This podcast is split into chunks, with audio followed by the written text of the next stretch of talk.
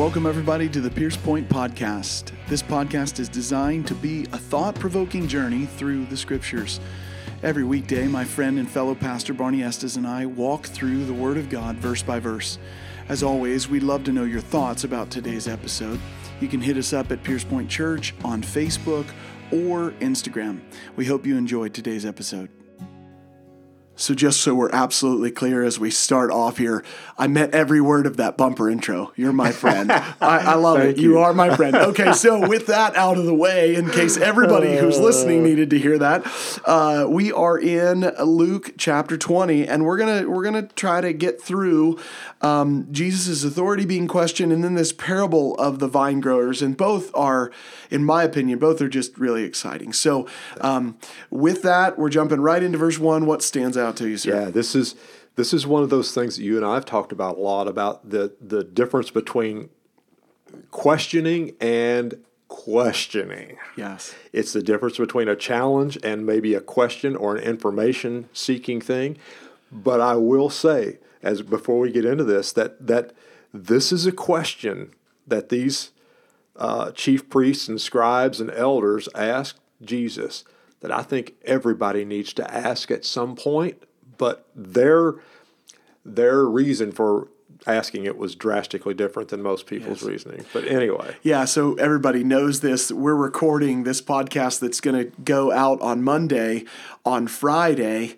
Uh, and interestingly enough, you're you're jumping into a bit of a prophetic role because tomorrow I lead off the sermon, or Sunday I lead off the sermon, which will, as you're listening to this, will have been yesterday.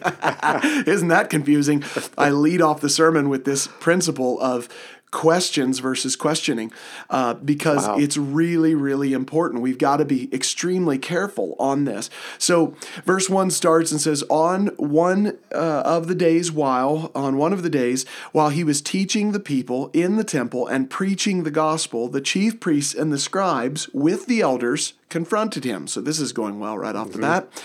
And they spoke, saying to him, Tell us by what authority you are doing these things, or who is the one who gave you this authority. Now, make no mistake as we read that, we're dealing with a we're dealing with questioning not asking a question right, here sure right. there's a question mark there sure we could you could maybe potentially ask this in a softer way that says hey um, what's the authority you're operating in that's not how they asked the question right. it was very much pointed and and driving jesus to they're trying to back him into a corner mm-hmm. effectively mm-hmm. so jesus responds to this questioning uh, in some ways, maybe better than I often do.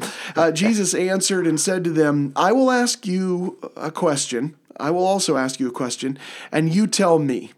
Uh, was the baptism of John from heaven or from men? Now, what Jesus has done is, is effectively said, I'm going to answer your question with a question, uh, but I'm going to ask you a question that if you answer this, if you're willing to answer this, then sure, I'll give you an answer to your question. Mm-hmm. But I have a feeling I'm going to reveal your heart and you're not going to want to answer this mm-hmm. question. So that's we, what he does. We have a we have the luxury of being able to know what was in these guys' heart. I mean, you even if we didn't know that, if we weren't able to read before and after and all the things that were actually going on at that time, we would still kind of get to the point of what they were doing. I mean, their question, first of all, was a little bit snide. It, it was evident.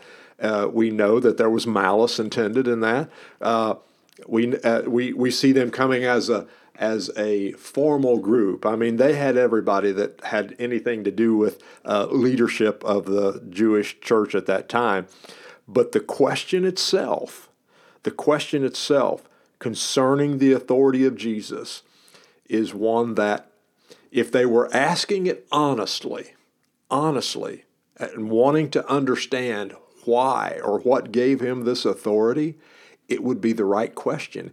But they're and I and this gets into their the heart of why they were asking. Yeah. The heart of why they were asking was they didn't they they were asking with with the answer already in mind that n- n- no one gave him that yeah. authority. You, you've actually hit on one of the most important principles here, and that is if you're going to ask a question like these people and you don't really want the answer, yeah. you need to check your heart already. You you need to you need to check your heart at the door because if you really are in a place of humility, you will not ask a question uh, unless you really do want to have the answer and to have the answer be given to you by the person you're asking the question. And then, in genuine humility, if you really love that person, you're going to take their word for it. Absolutely but these people right. didn't want anything to do with that.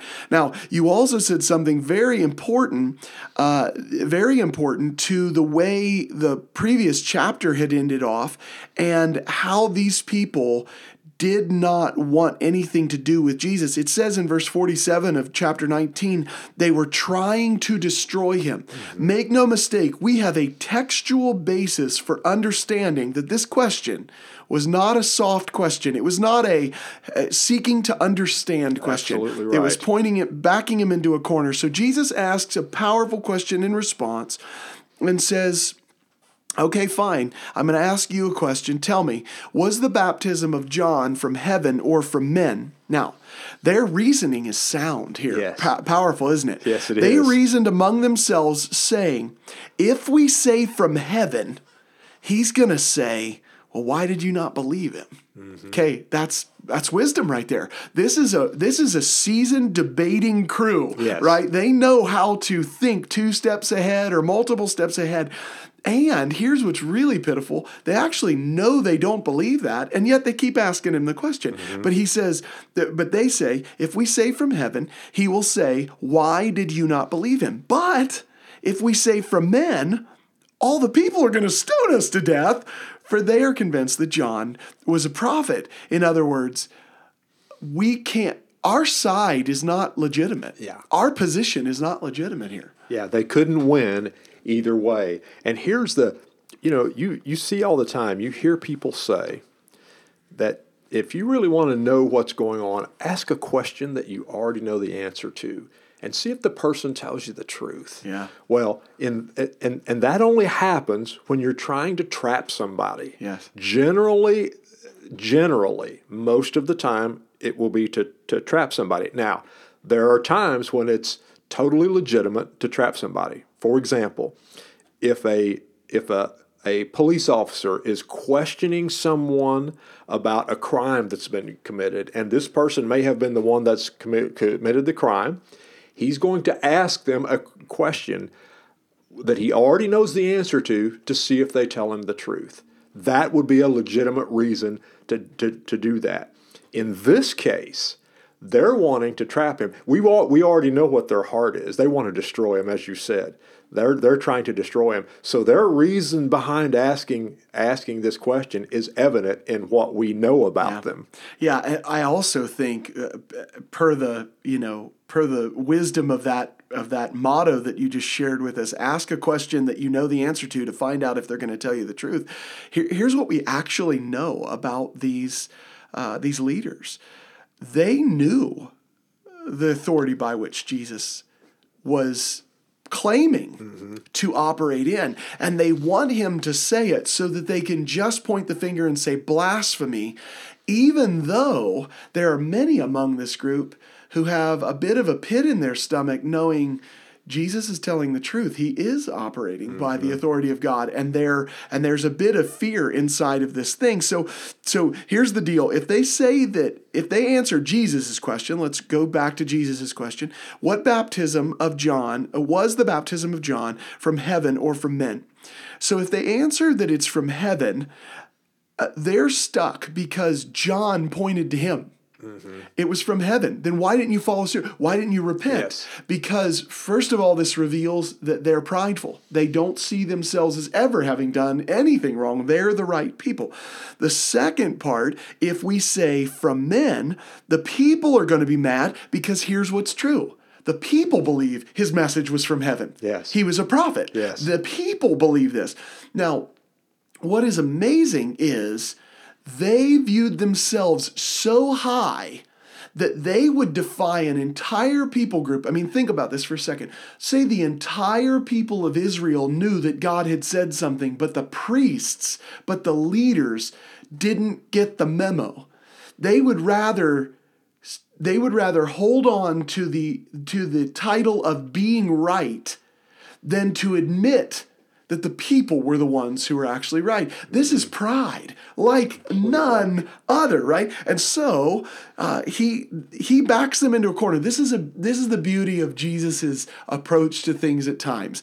I don't think you should employ this every time. When if your wife asks you a question, I would highly recommend you just answer the question. Yes. Be respectful. Don't try to don't try to bait and switch. Don't try to trap her in that. Right? Yes. Doesn't matter what the motive of the original question is. That won't end well. It won't end well right? But what I would say is that Jesus' wisdom is so impressive that he knows what game they're playing. So in verse 7, he says, They answered that they did not know where it came yeah. from.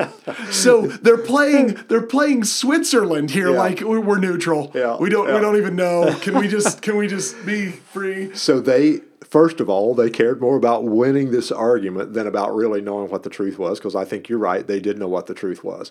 But here was the the grenade in the room, if you yeah. will, when Jesus brought the name John the Baptist had to like strike fear in their hearts. I mean, it even says uh, the uh, fear and and the embarrassment because they they did not dare challenge John the Baptist what all the things that he was doing and say they they were like the the people believe that this man is a prophet come from God. So when he when G, when Jesus mentions John, they're like, oh no, he had to bring up John.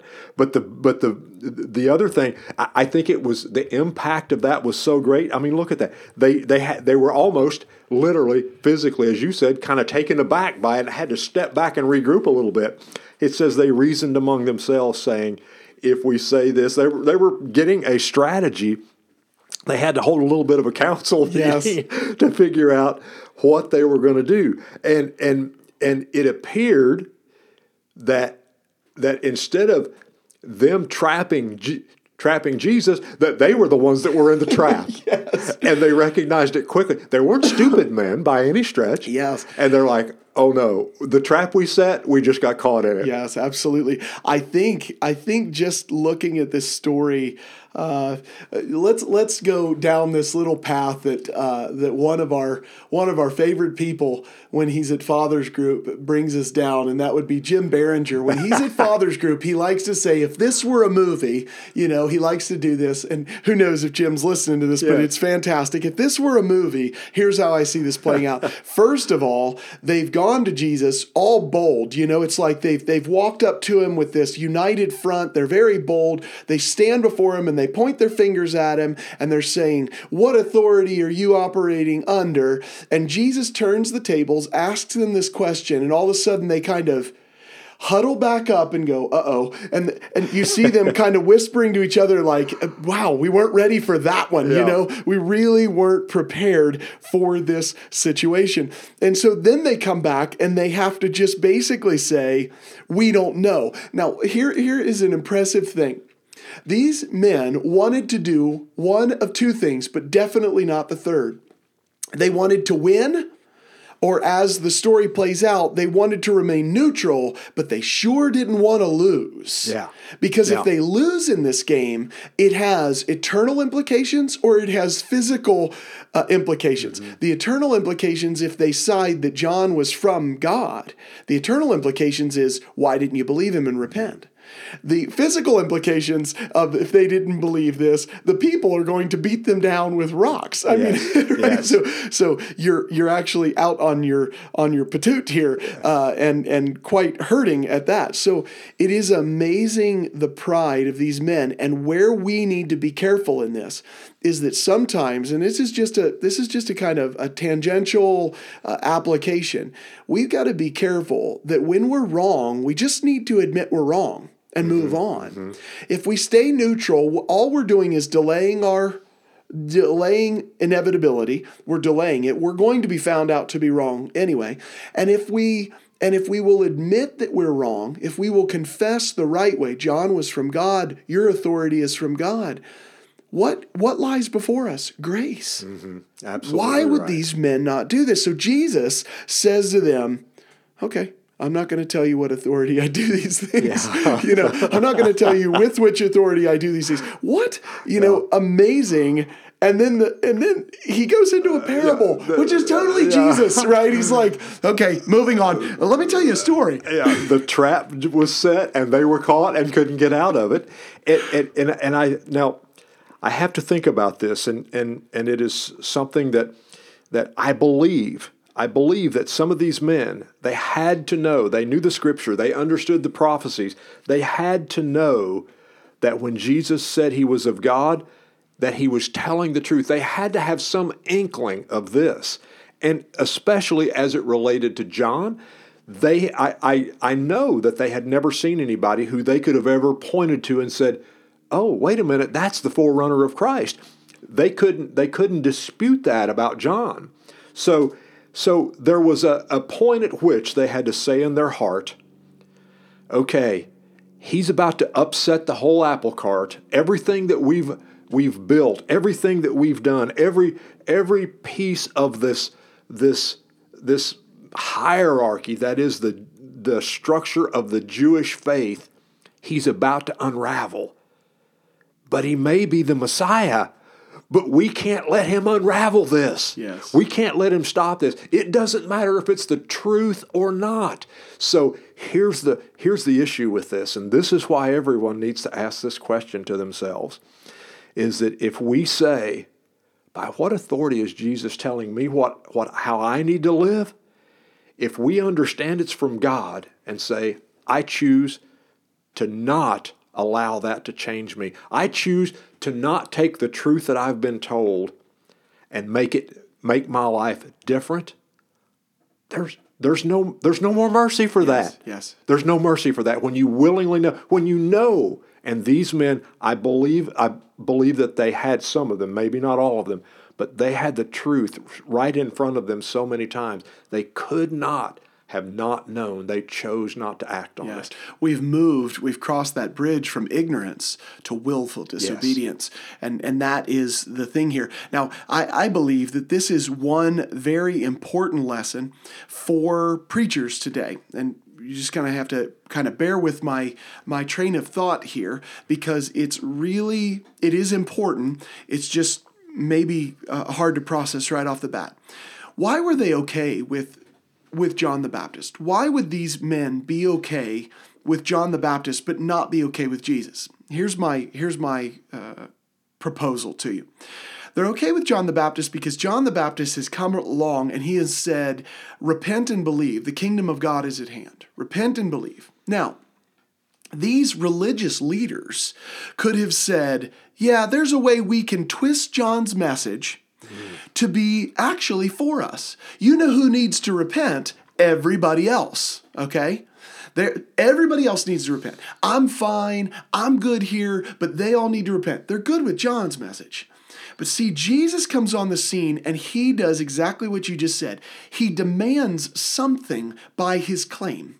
He demands by the claim of Lord, remember the story we just came off of, his triumphal entry. He demands by the claim of riding a donkey into Jerusalem, by declaring, by his disciples declaring, Hosanna, right, in the highest, right? This is this is the King of Kings, this is the Lord of Lords. There's mm-hmm. peace in heaven because of this one who has come. By his claim, he says, You have no other option but to obey me, and if you disobey me, we have a problem. So, with John the Baptist, no allegiance is demanded. You must repent and believe in this vague idea about God. But I'm not saying that John believed that. I'm saying that people contorted it that way. When it comes to Jesus, now you have to do as C.S. Lewis would have said, or many modern writers have modified this. You have to contend with Jesus as either a lunatic or Lord. Mm-hmm. And if he's Lord, you have to surrender. You have to do what he says. Now, you might be asking yourself this question okay, Nathan, what in the world does that have to do with modern preachers? Well, here's the deal if modern preachers play the game of the Pharisee, all they have to do is proclaim a message that sounds general and vague and, and says, you know, here's what you ought to do, those of you wretched, pitiful sinners. But by the way, I'm definitely not talking to you because you're an awesome person. Jesus walks in the room and says, we all have some repenting to do, right? Jesus walks in and says, I demand I demand, and this is a hard thing for people because we, again, have a fundamental misunderstanding of grace. Jesus says, I demand full allegiance. The Pharisees were not okay with that. They had to give up their authority, mm-hmm. right?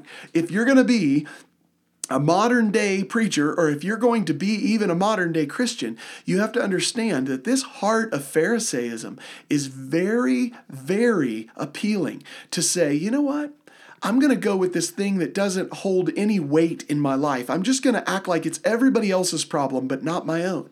Ah, but if you're truly a servant of God, you have to look in your heart every day and say, God, whatever is unclean in me, I want I want it rooted out. I yeah. want to do it your way. So uh, an amazing thing. I'm still enthralled with Jesus's uh, Jesus's yes. trap or reversal of the trap. It's just an amazing thing.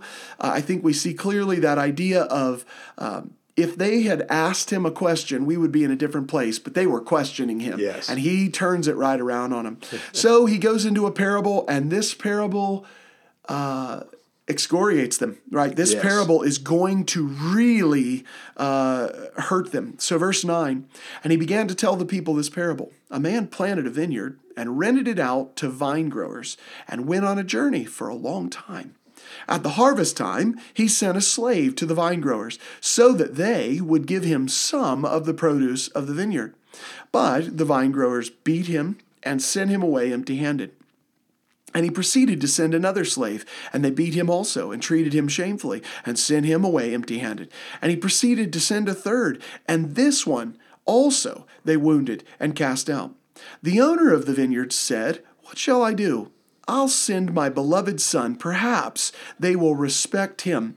But the vine growers saw him. They reasoned with one another, saying, This is the heir. Let us kill him, so that the inheritance will be ours.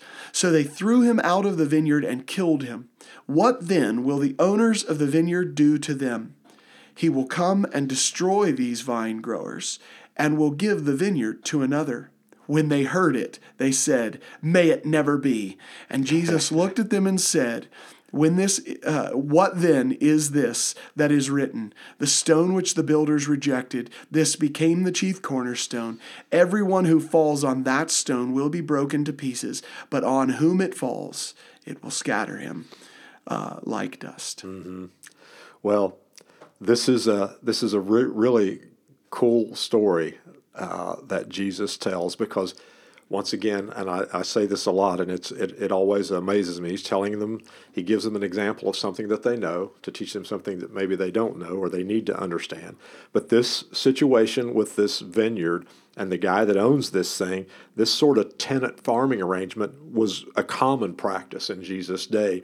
As a matter of fact, you can go through archaeological records that they have, and they have discovered li- uh, literally dozens of records that, that show that there were disputes that were amongst the tenant farmers who did not own the land about how much of the crop that the owner was supposed to get. So this was a, a, a, a common situation because it was mutually beneficial. It was beneficial to the guy that owned the vineyard. And, and oh, by the way, don't forget, the owner planted the vineyard. These guys didn't even have to plant it. Exactly.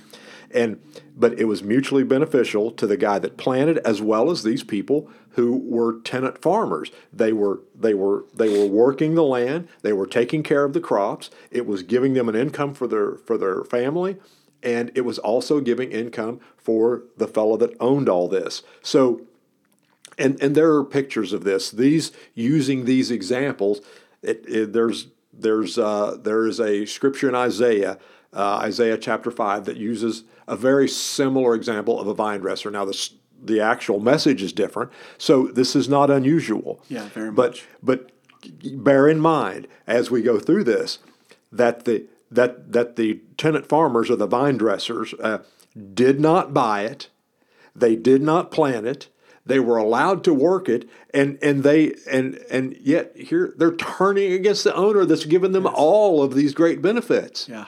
So, confirmation right off the bat is that the vineyard metaphor is very clear to God's people. So they're not they're not caught off guard by this. Jesus is always speaking within the uh, the context of his of his hearer. He he knows what they'll understand. He doesn't just speak some obscure thing. And this also brings us to the forefront of this idea of parables.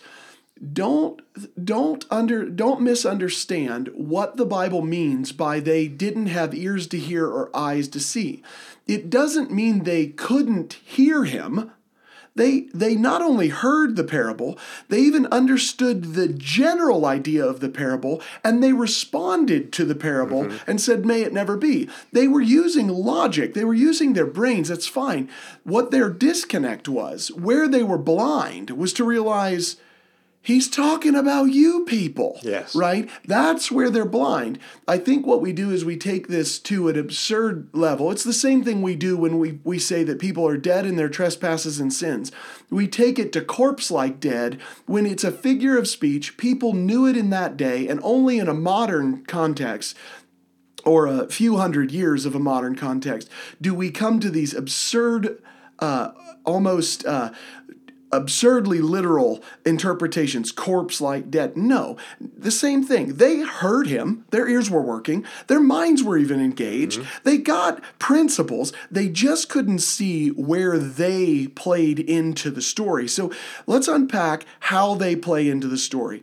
First thing that comes up in verse 9 is he says, A man planted a vineyard. That's the NASB. The, the literal rendering in the Greek is a certain man planted the vineyard. Now, it's my view of that, that, that since this man who planted the vineyard represents God, that certain man, a certain man, a set apart, a unique man, that's why it's a certain man. I think that's why Jesus would say that. Mm-hmm. So, a certain man plants a vineyard and he rents it out to vine growers and went on a journey for a long time. Now, I am impressed by this idea here. Um, not first of all, that does not communicate a deism. Uh, God checked out. He he he gave it to him. He went on a holiday, and now he's come back to to to bug the people again. God has always been active in His people's lives. We see that through the Old Testament, through the temple being built and through his dwelling with them and, and through them being able to converse with him through prophet and priest and, and the Holy of Holies and all of that. God was not checking out like maybe a deist would say. But for the sake of the parable, it says he went on a long journey. At the harvest time, he sent a slave to the vine growers so that they would give him, and I love this they would give him, and literally it just reads they would give him of the produce, but mm-hmm. some is is how we would understand that. You if you said give him of the produce, that implies some, right? Mm-hmm why doesn't the why doesn't the master say slave go get everything that i have mm-hmm. it's mine anyway because he's gracious he's gracious he he's wants some of it because he's rightly due mm-hmm. some of it that's mm-hmm. perfectly fine yes. right so i think that window of grace or that that image of grace is missed at times by people. Yeah. So he says at harvest time, he sent a slave to the vine growers so that they would give him some of the produce of the vineyard. But the vine growers beat him and sent him away empty handed. Mm-hmm. They wouldn't even give him one little bit. Yeah. Yeah. As as you said, and I, I love the picture that you painted about how that this is this is this is talking about this is talking about Israel. This is talking about God's people. This is talking about God. It's talking about all of those things. And and part of this is first of all, we have to look if the if the if the owner of the vineyard is representing God, if if he if if that's the the the symbolism, first of all, he wasn't a greedy tyrant. He wasn't uh, he wasn't uh, standing over them with a whip, t- telling them how to, how he wanted the, the the vineyard to be done. He completely entrusted the vineyard to those folks, and and he, and he, and he let them work it as they saw fit. They had, but but for that privilege of that, yes. they owed him part of the fruit. Now, here's the other thing that's really really interesting to me: the owner of the vineyard sent a slave, one slave so if he wanted to go and, and send a dump truck load or a wagon load uh, uh, of people and get and say, hey, I, I want I want my 10 wagon loads. He sent one guy. How much could one guy carry of, of grain? Really? He, he, God wasn't expecting anything out of the ordinary. The owner wasn't expecting anything out of the ordinary as far as his part was concerned. So God had done everything to provide for these people who were didn't even own the field, yes. didn't own the vineyard, and and and they and they they beat him. They Yes. beat the slave, sent him away. This is actually evident. This is where people have a very, very poor view of the law. And the reason they have a poor view of the law oftentimes is because of a, again, a misunderstanding of what Jesus came to do and to fulfill. And uh, mainly, Jesus came to, to crush these traditions of men that had been established that were actually harmful. But give you an example of a, of a law of God that is absolutely beautiful would be the law of Sabbath, okay, for the, the call of Sabbath. So when God commissions the people to to um, obey this command and to do so um, indefinitely, I mean, I, I honestly don't believe we have a an end to that concept. I know that our Sabbath rest is in Jesus as a new covenant people, but remember what the Old Testament would say that the Sabbath, well, Jesus refers to it, but he, he's, he's elucidating what, what we're dealing with. And he says that the Sabbath was actually given for men. It wasn't men for the Sabbath, it was the Sabbath for men.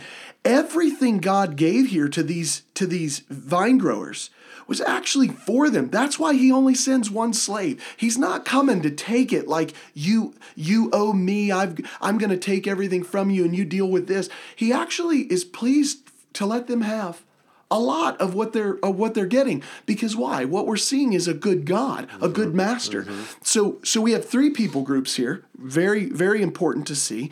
We have the certain man that's god. We have the vine growers that's israel. And mm-hmm. now we have slaves. And these slaves were known to represent prophets okay Yes. and God would send prophets and they would go and and what they were doing was to call the people to and all of this fits into that framework of faithful living before God. Remember, they were never giving anything directly to God. Even when they made sacrifices, what would happen? It got burned up and then most of it got eaten by the people or by the priest or something like this. God actually doesn't consume any of these things, right? Like He doesn't need our money, is what I guess I what I'm what I'm trying to get at. Um, when when you uh, when you give to your local church, and, and the scripture talks about, especially a New, New Testament people, that we are to give generously. We are to care for the needs of our neighbor, of the person next to us. When we're giving generously, hopefully nobody has this weird idea that those dollars don't go to a bank account but they all of a sudden ascend to god as some sort of weird you know hmm. deposit in heaven. Sure treasure in heaven is being stored up however that plays out. But god's even the offerings that are given to god in the old testament were used for the people. Same thing happens here. So we have the be- the blessings of what the church can do for the community and for each other and for all that. So that's a common thing God sends these slaves to go and call them to faithful living. He wasn't looking for, give me two grapes, right? This is just a story here. He's not saying, you give me two grapes. He's saying, I want to call you to right production, right value, to praise me. I'm the one who gave you the right to do this. So, so in many ways, there's worship that is implied here, and yet they're not doing it. Right. They actually don't want anything to do with the master. This sounds like the previous parable we read, right? They don't want this king to be over them. They don't mm-hmm. want this mm-hmm. vi- this certain man who owns the vineyard to be over them. They just want to be left in peace. Well, that's not how it works. Yeah. Okay. So slave after slave after slave comes, three in total. And and I'm sure that that has some significance, some bearing that that in, effectively it would be a a, a fullness.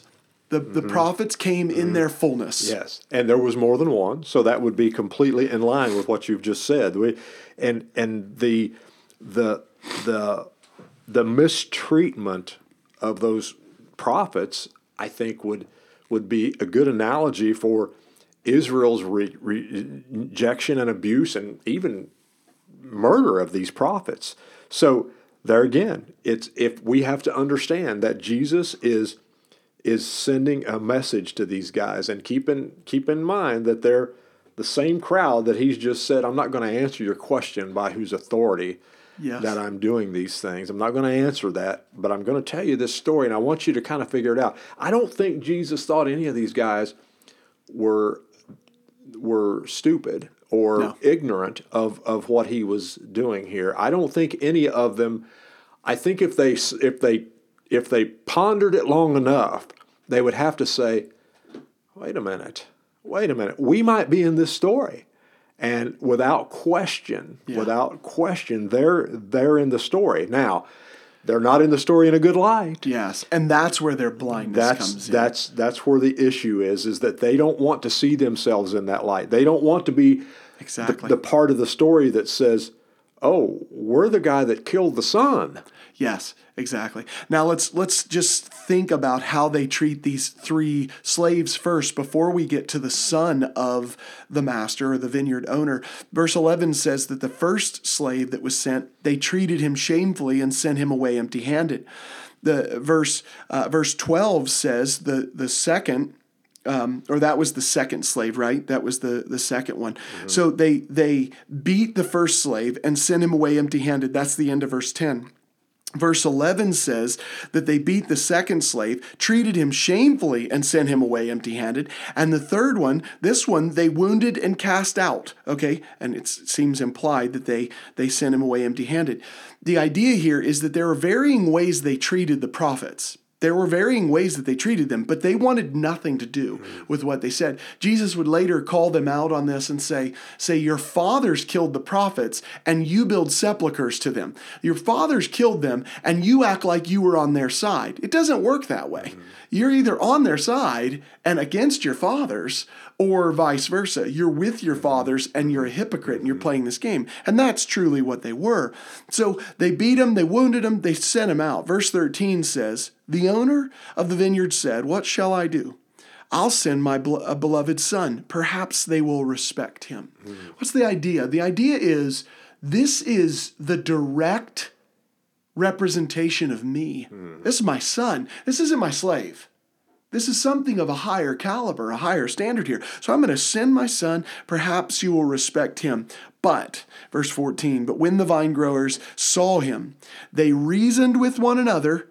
Remember what we just saw about the Pharisees before? They huddled up and mm-hmm. said, Oh, if he says this, then we have a problem. But if he says this, we have a problem. Or if we answer this way or that way, we have a problem either way.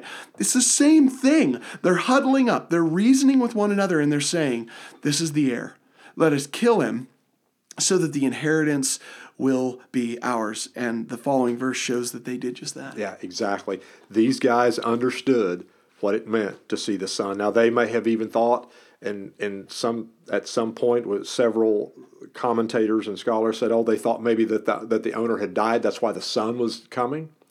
But we we we don't you know we don't know that. So that's all that's all speculation. But but here is I I think if we don't if if we don't understand this, first of all, I think we need to always read this into the world that they were in and, and the message that Jesus was giving to those people in this situation at that at that time.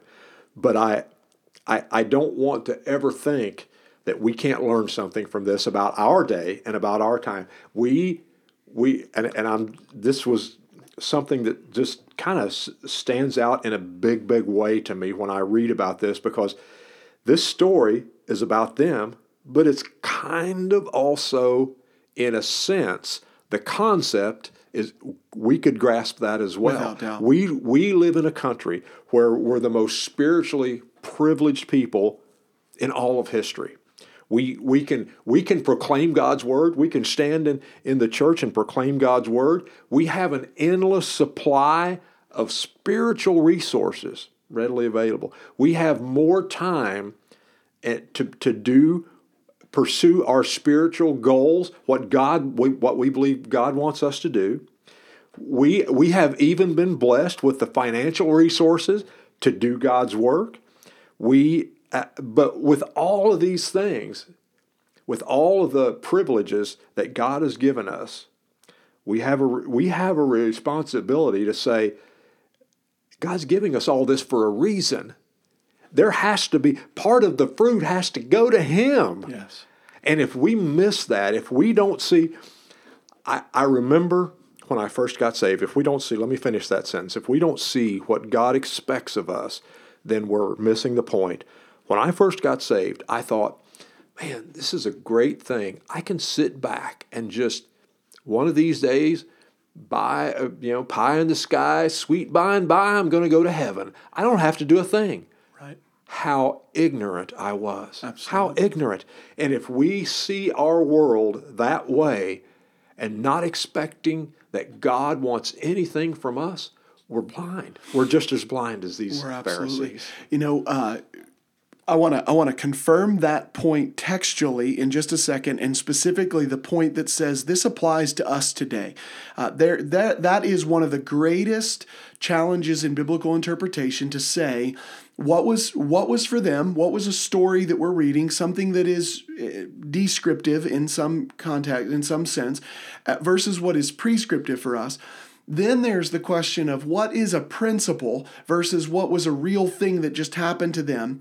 Uh, meaning, it could be a real thing that happened to them, but there's a principle in it that applies to everybody universally.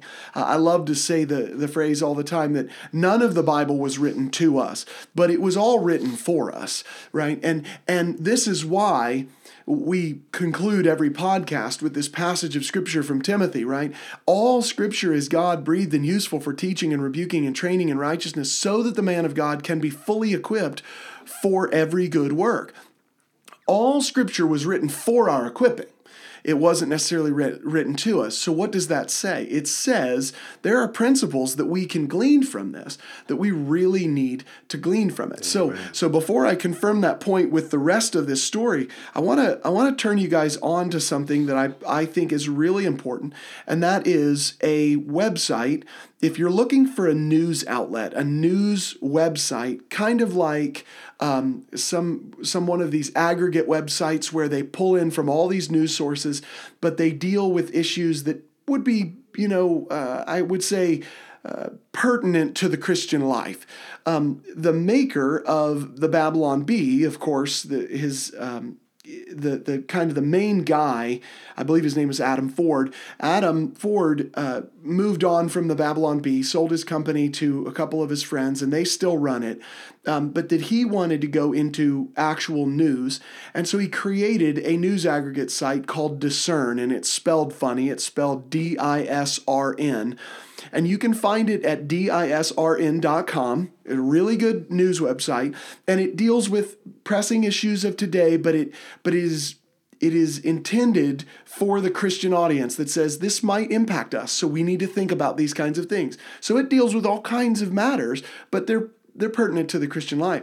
One of the one of the news articles which I showed Barney yesterday was an article that they posted about Justin Bieber okay? And there's a there's an interview in there and you can think what you want about the celebrity salvations and you can have opinions and say they're not really saved or they are or, or you can just wade in and argue with everybody. But i would i would challenge you to to do some research here, go to disrn.com, look up the Justin Bieber article. It says Justin Bieber says rekindled faith came from realizing following Jesus is actually turning away from sin.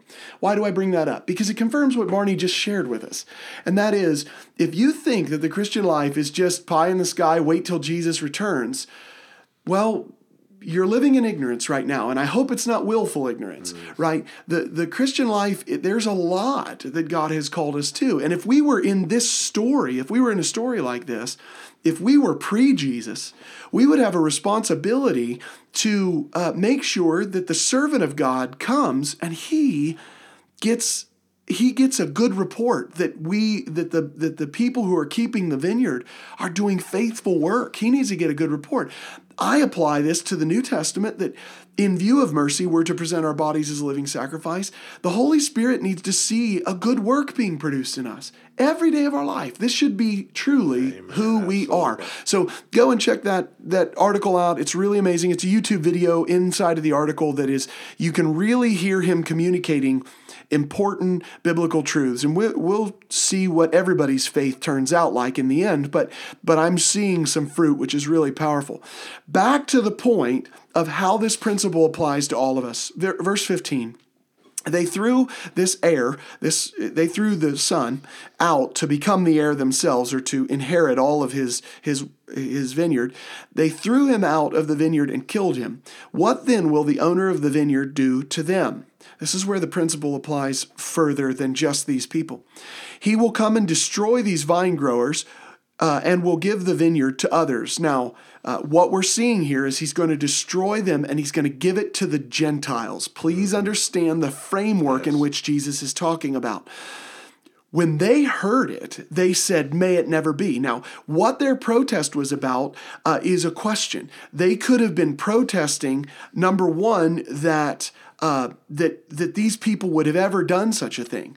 I actually think their protest could be rooted also in them in the vine in the uh, in the vineyard owner giving it to foreigners, giving it to others. That may be them saying, "May it never be to give it to others." No way. Nonetheless, here's where it all applies to us. Jesus looked at them and said, What then? What then is this that is written? The stone which the builders rejected, this became the chief cornerstone, modern day. Everyone who falls on that stone will be broken to pieces. If you fall on Jesus now, you will be broken to pieces or humbled, and there's that that might be a great thing. But on whomever it falls, it will scatter him like dust. If that's to be read two different ways of humility versus pride, we'll talk about that in a second. If that's to be read two different ways, the truth is today we have an opportunity. We can either stumble over and be crushed by this stumbling mm-hmm. block, or we can move forward in surrender and repentance and walking after Him. That's where it applies to yeah, us today. Yeah, you're exactly right. And I think that we, when these guys said, uh, they're uh, they certainly not that they weren't going to all those things. They didn't want any of those things that Jesus had said to happen. It could very well be that they they actually realized that the story was about them. Yes. That the story was about that that they were the ones that were in the story. They were the ones that killed the uh, the uh, landowner's son. And verse 19 seems to confirm that. Verse 19 which, would confirm that. Which really pushes you to the understanding, a greater understanding of what Jesus means by blind eyes and deaf ears with regard to parables. These people understood it. Yeah. And they were mad. Yeah. It says that they sought to lay hands, they tried to lay hands on him mm-hmm. that very hour. Yes. They, they got it. They couldn't dispute what no. he'd said about they they this this cornerstone and the they, they couldn't dispute any of that, and Jesus knew they couldn't dispute it. Yeah. So goes right back to what Jesus has said is that if you you know if you don't know by whose authority I'm doing anything, you're done. You're done. Absolutely. So, just a little bit of this uh, everyone who falls and broken to pieces. Uh, I just want to read you a, a piece from a commentary here uh, that I, I just I find interesting. It says the quotation from Isaiah 8 14 through 15 um, demonstrates. Uh, demonstrates that those who are offended by the gospel and reject the stone will experience a disastrous judgment. Simeon in Luke 2:34 had already alluded to this. Uh, if you remember what uh, Luke 2:34 and Simeon blessed them and said to Mary his mother behold this child is appointed for the fall and rise of many in Israel and for a sign to be opposed so what a prophetic word there and then the commentary finishes says Jesus is the divine divider who separates the wheat from the tares the sheep from the goats the blessed from the damned. Uh, that, that just is a reality of this. Now, the second piece of this uh, but he on whom it falls will be crushed. This is how the commentary goes on. It says the same thought of 2018 is repeated, but the image now involves not the Jewish leaders falling on the stone, but they're being crushed by having the stone fall upon them. So the reason I'm pointing this out is because the commentators don't view this as a a repentance versus um, a repentance versus uh, uh, falling uh, away passage. They view it as both being judgment. The one who falls on the stone is going to be broken to pieces, but whoever it falls on, it was the commentator would say, "This is the Pharisees now. It's going to scatter them like dust." So, no matter how you read it, all, all that I would say is this was no small statement of Jesus. Mm-hmm. He was he was saying something very brutal to these men. So, so, again, so much for hippie Jesus, but he was saying something brutal. And and this this to me is really one of the best ways that we can conclude this. I want to hear final thoughts from you as well, Barney. But uh, in verse 19, it says the scribes and the chief priests tried to lay hands on him that very hour, uh, and the and they feared the people. And look at what it says expressly, for they understood that he spoke this parable against them. Yeah. They knew it.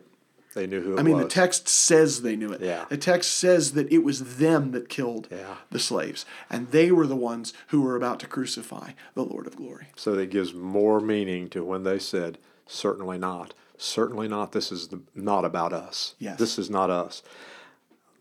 Final thought is that we know that anyone that comes to Jesus has to come or should come broken for their sin. We know that they that that that, that, that that's a broken that should should happen. It's a good thing. But those that come or refuse to come, it'll that stone will crush them and it's going to be crushed in judgment so Amen. Well, that's it for today, guys. And if you would, please like and share this podcast with your friends. And finally, remember 2 Timothy 3:16 and 17. All scripture is inspired by God and profitable for teaching, for reproof, for correction, for training in righteousness, so that the man of God may be adequate, equipped for every good work.